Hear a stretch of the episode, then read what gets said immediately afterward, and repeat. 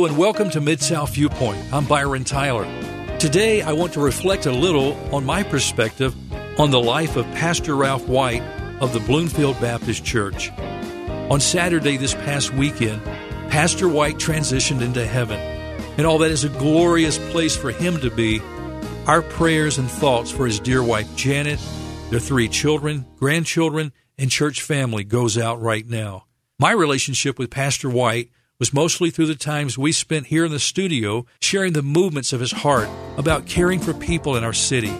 I want to play some portions of three separate interviews, starting with this one back in July of 2009, where he was my guest on the Pastors Forum radio show.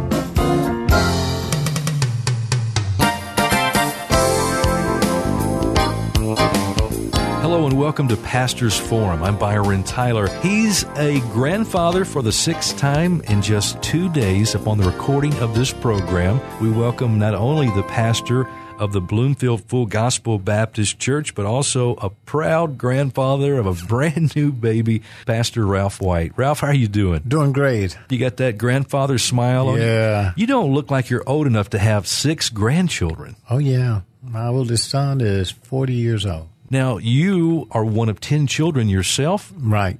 And how many children did you and your wife have? Three. Okay. Two boys and a girl.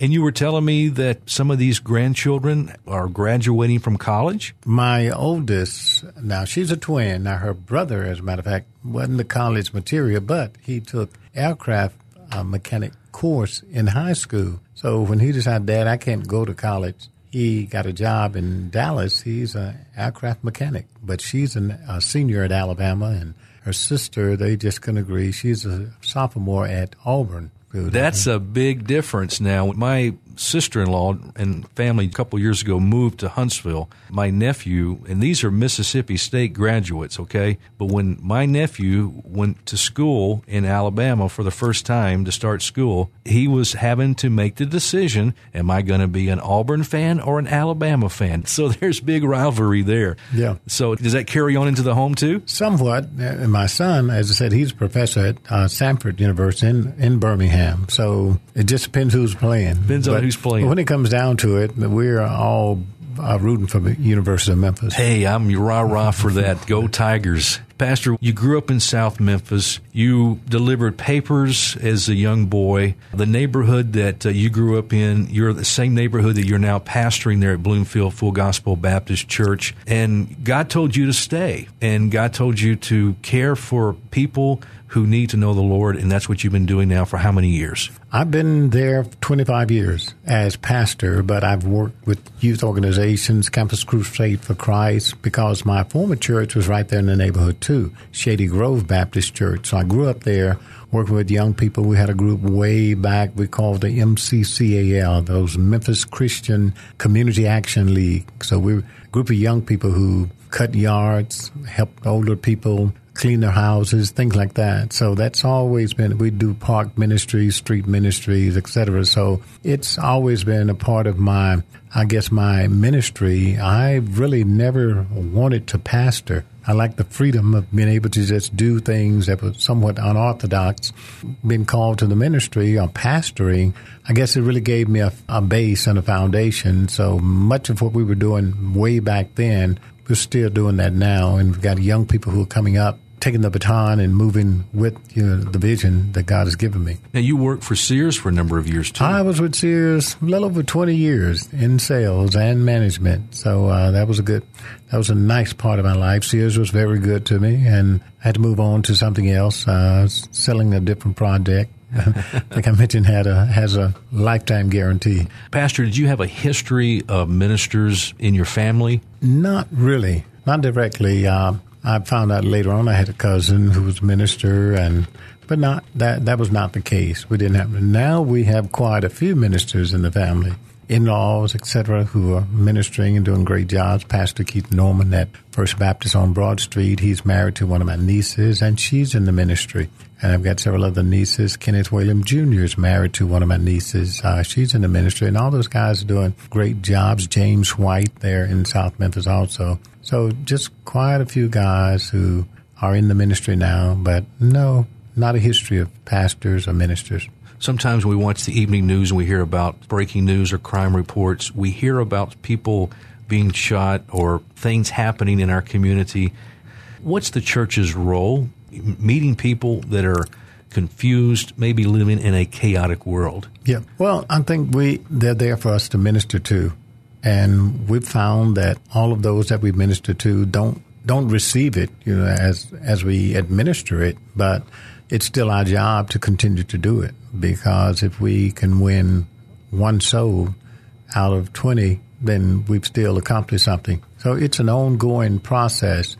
And that was why I think I mentioned to you that what we do, even with this other ministries we've got going, we need to, we understand that we, we've got to get out of the mindset of things becoming events, but it becomes a movement. This is what we do. It's ongoing and there's no way of measuring success there, there you know. We just continue to do it. Sometimes we're disappointed our hearts are broken but we get up we dust off and we just continue to do the work because until jesus comes you know the the work is there. He said the harvest is plenteous but there's a labor problem in the church house. And what we've got to do we got to be those people who are good laborers. And that's the role that we try to fulfill is that of reaching the need, meeting the needs, and reaching those young people in the community. And that's one of the things you've been doing now through a movement called God So Love, something that we shared with our listeners a couple of years ago or better when uh, God had really put on your heart something that as a platform, whether it be the fishing rodeo or your men going out on the corner at two o'clock in the morning to pray with drug dealers and prostitutes bringing the ministry of the gospel to the streets. Yeah, definitely so. And that is the work of the church. I understand we have individuals who say they have certain callings upon their lives, but in the midst of all of that, evangelism and outreach should be the main thrust of any ministry. If you don't reach, then, you know, who do you preach to? We want to bring people and teach them, but we got to reach them before we can teach them. Bishop Gilbert Patterson said something that has somewhat stuck with me. He said, "He said you can't clean fish before you catch them, and so we've got to catch the fish before we can teach them. And to do that, I guess we're in a mindset of waiting on people to come to our church, so we have certain programs, and all that's good. But nowhere in my Bible is the gospel something you come here. It's always been go tell, go preach. And so if we want them while we're waiting on them, they're out there waiting on us. And we've proven that. We've gone and we've seen them, and then they say, Look, we appreciate so much you're coming out here, just showing love. We've seen men who we know are hardened by the streets, who once we get through praying with them, being impacted by a number of men coming to them and praying, serious in our prayers and sharing with them. We see young men whose eyes are filled with tears and they say, We are so glad you came. That drives me. And when I see the breaking news, and just last night, you, it's ironic you mentioned that, there was a um, shooting in my neighborhood near my church, and actually the individual came to the fire station that was directly across the street from my church. So I'm in the process, once I leave here, going to find out where that happened, to go to that area and actually pray over that area, pray over the atmosphere. And we've done that before. And we had a young lady to go and say, I need you to round those people up in the middle of the afternoon, we had over 100 people showed up and we talked to them and we prayed over that area and we put these signs out. So, well, what signs go? We're talking about, we're not talking just a sign, but us, those of us who are spiritual, we're talking about the presence of God.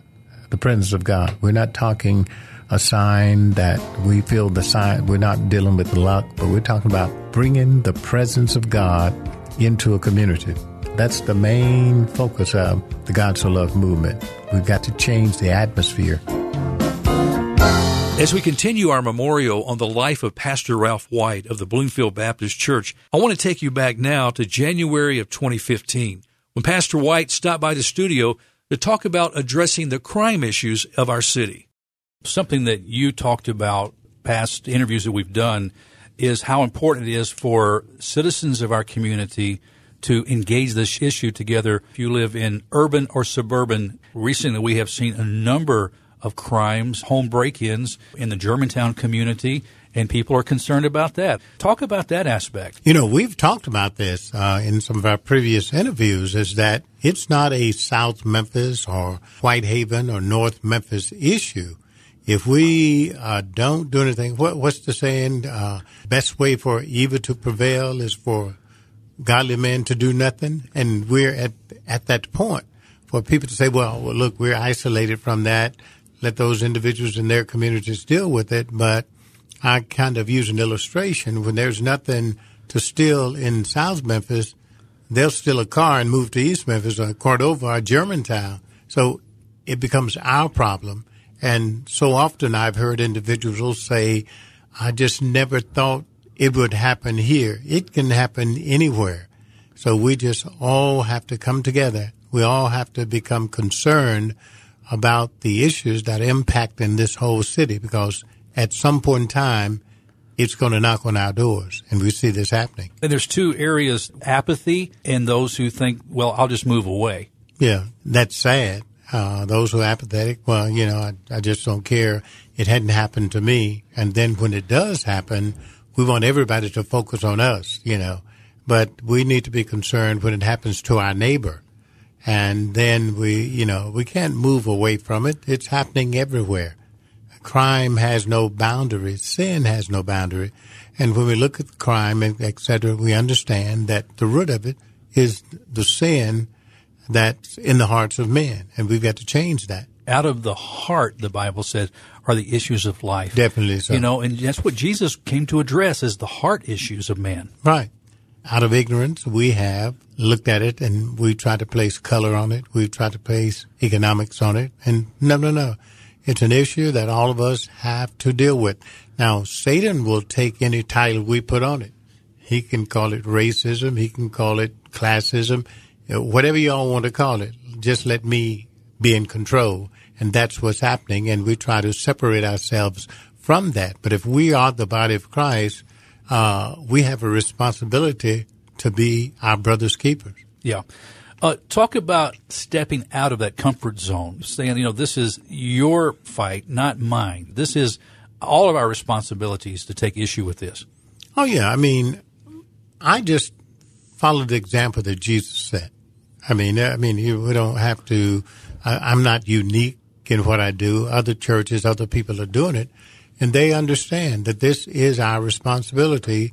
I live in a nice neighborhood, comfortable home. I've got my recliner. I've got a big screen TV. I've got all that. So I could just lock my doors and say, you know, let the world do what the world wants to do. I'll still get my salary at Bloomfield. And if I can give them a good message and a good Bible study and do those things, make sure I visit the ones who are sick in my church and bury the dead and marry the young, then that's what I get paid for. But that's what I get paid for for being pastor of Bloomfield. But I'm a Christian, and then I have a ministry that's in my spirit that I have to do, whether I'm pastor or not. So what I do in the streets with God's love, etc., transcends what I am as pastor of Bloomfield. And I think one of the mistakes we make is that being a Christian is a part of some people's resume. That's one of the things I do. But we must understand that this is not something I do. This is who I am. And once we realize that, then we are going to take on, Jesus so I need you to take my yoke upon you and learn of me. So what would Jesus do? And we used to say that so much. We wore the buttons and had the bumper stickers, but that stays entrenched in my mind. What would Jesus do? And what Jesus would do, I want to find myself doing we talk about the detriment or the things that happen in our society, the gangs and the violence and things. You're actually extending yourself, as you mentioned, you're going to these neighborhoods where these gangs are involved and participating, and you're reaching out and you're putting an arm around them to listen to them. I mean, your youth pastor, Eric, right, is a prime example. I mean, he's on your staff now, but there was a time when he was a gang member and right. he didn't want anything to do with the church, but you took time for him. Yeah, and we've got a meeting just Thursday with he and his boss. We're bringing a piece of that ministry over to our neighborhood now. But go back to this. Uh, when we do this, you know, the Lord blesses, etc. But when we did our seven days and seven nights, I think I was with you. The one of those nights while we were out there, and you got to understand, someone came and just dismantled all of our air conditioning units on one of our other buildings. Just you know, and we looked at that. So even in the midst of you doing what's right, Let's just back up just one second. We talk about the seven days and seven nights. This is where your church, the men mainly of your church, women too, but Men mainly the men, Yeah. would come together for seven days around the clock, right, praying nonstop. right, and we were on the street corners. We weren't just under the tent, or no, we were Sharing, on you were witnessing to those in the streets. 12, 2 and 3 in the mornings, we were witnessing to individuals on the streets. We had some individuals who came up. One was a murderer. She confessed it, but that was her part of her resume. And some other, you know, fellows who had other things going on in their lives. And these are the people we, we met, we talked to, we prayed for. So, um, all of the various negative elements in the community, we, we've confronted them. The harvest is still truly plenteous, and we just want to make sure that they're laborers, you know. And so that's what we do, and um, things will come to try to discourage you, but you just have to pick up and move on. This third and final clip with Pastor Ralph White was aired in September of 2015, shortly after Memphis police officer Sean Bolton had been gunned down by a man Pastor White personally knew in the community. We welcome Pastor Ralph White of the Bloomfield Baptist Church in South Memphis. Ralph, it's always good to have you here on Mid South Viewpoint. Appreciate you having us. Good to be here. You called me a couple of weeks ago, and you were right in the middle or just concluding a situation that really sent a shockwave through our community after Memphis police officer Sean Bolton on a routine traffic stop was shot. And the individual, Tremaine Wilbourn, 29 years old, is an individual that you knew. Right. First of all, tell me about Tremaine and when you first met him. Did he live in the neighborhood where your church is? Right. He lived uh, in a housing development directly across the street from my church, uh, Montgomery Plaza is the name of the housing development. I've known him from a small kid up. We had many activities in the community he would participate in, and just an average young man, you know, played basketball, came and ate with our men, et cetera, et cetera, uh, in and out of the church. But he was constantly around us. And as young people grow up, they kind of grow away. And I think I heard that Tremaine is in jail. He robbed a bank. I said, what? So we went on and on, you know, that time passed. And after he got out, I got a chance to talk with him after that. There again, there was not just a constant communication, but he was in the neighborhood. And then when this situation came up, man, I saw this picture. Told my wife, I, I said, I know that little guy. And uh, she said, Yeah. I said, Yeah, I know him. He's And when you say little guy, of course, I know your Well, age in yeah. comparison. I mean, he's 29 years old. Obviously, he's a grown man. Yeah, he's a grown man. See, my kids are older than he is. Right. So uh, when I said, I know that little fellow, but yeah, yeah, young man. To me, that's what they are. When you look at me, I'm 67, and that's a baby. That's the way I see these. They're still children. They're still kids. And at some point in time, they missed something in life that took them in the direction that they chose. We look at that from a standpoint of maybe we missed some opportunities to really bring those young men in. So to me, it becomes a thing of my saying, hey, I've searched myself. Could I have impacted him more? How could you have possibly impacted him more? And what are the opportunities that we possibly have missed in not reaching Tremaine? Well, you know, uh, I'm not saying him specifically, but I think we do miss a lot of opportunities, and, and I feel that we do quite a bit in reaching out to young people. But even in doing all you do, when you see something like this, if you are really concerned about the future of not just him, but our city and our young people, you ask yourselves, could I have done more? And really, he represents, in this case, many youth in our community. Definitely so. Those that you try to reach out to through the ministry of Bloomfield, the different events that you have, prayer vigils you have about crime. Each year you do the Hands Around 201 Poplar where the faith community comes out and joins hands and prays about the crime issues in our city, which are quite statistically high and one of the highest in the country. Yeah.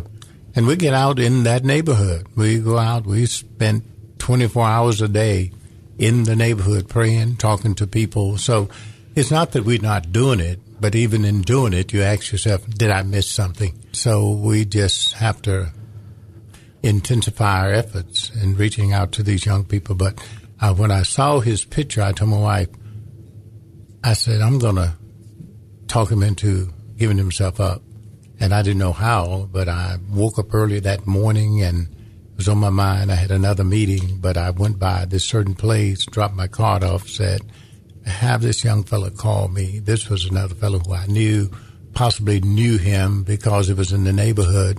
I got a call and the call said, hey, meet me in such and such a place. And we had to pull that together. I said, I don't know that that'll be good we, we need to decide where we're going to meet and how we're going to meet. And we orchestrated all of that and eventually wound up turning him into the U.S. Marshal. So the whole time, from the time you saw his picture on television, recognized that you knew Tremaine, were looking for a way that you could talk to him about turning himself in. Right. Did you already think through the process of what would happen or what potentially could happen? I mean, he was armed and dangerous at that time. You know, I guess after you pray on a thing and you feel that the Lord is in it, and I definitely did, uh, because everything that I decided to do, it worked like clockwork. So I saw that the Lord was orchestrating. So you really sensed the presence of God directing Definitely you so. and guiding you through that. Of course, you met at one of our parks. Was it on Riverside? I met on Court Street, on Court Street, almost around the corner from the Federal Building. So not far at all.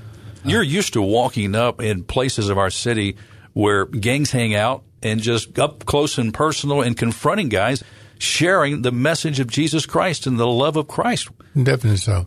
And, you know, some people look at it like, well, you know, I don't put the same hat on these young guys that maybe law officials do. They have their job to do and they have to put people in categories. Uh, but I don't. Uh, Billy Graham had an article I was just reading the other day and it said, I've never seen a sinner who sinned so bad that God couldn't forgive them.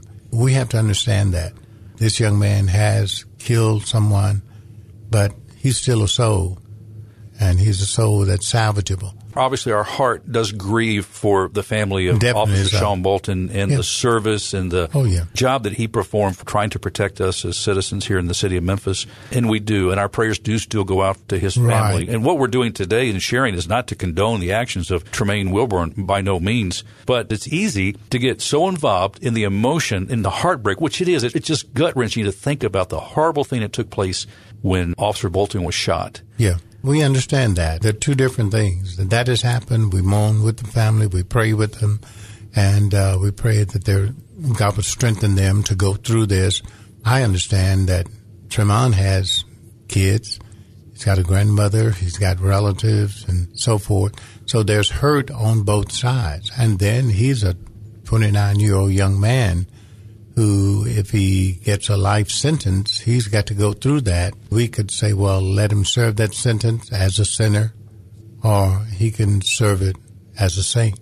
And we have to understand, you know, murderers, robbers, the, these are the people that Jesus died for.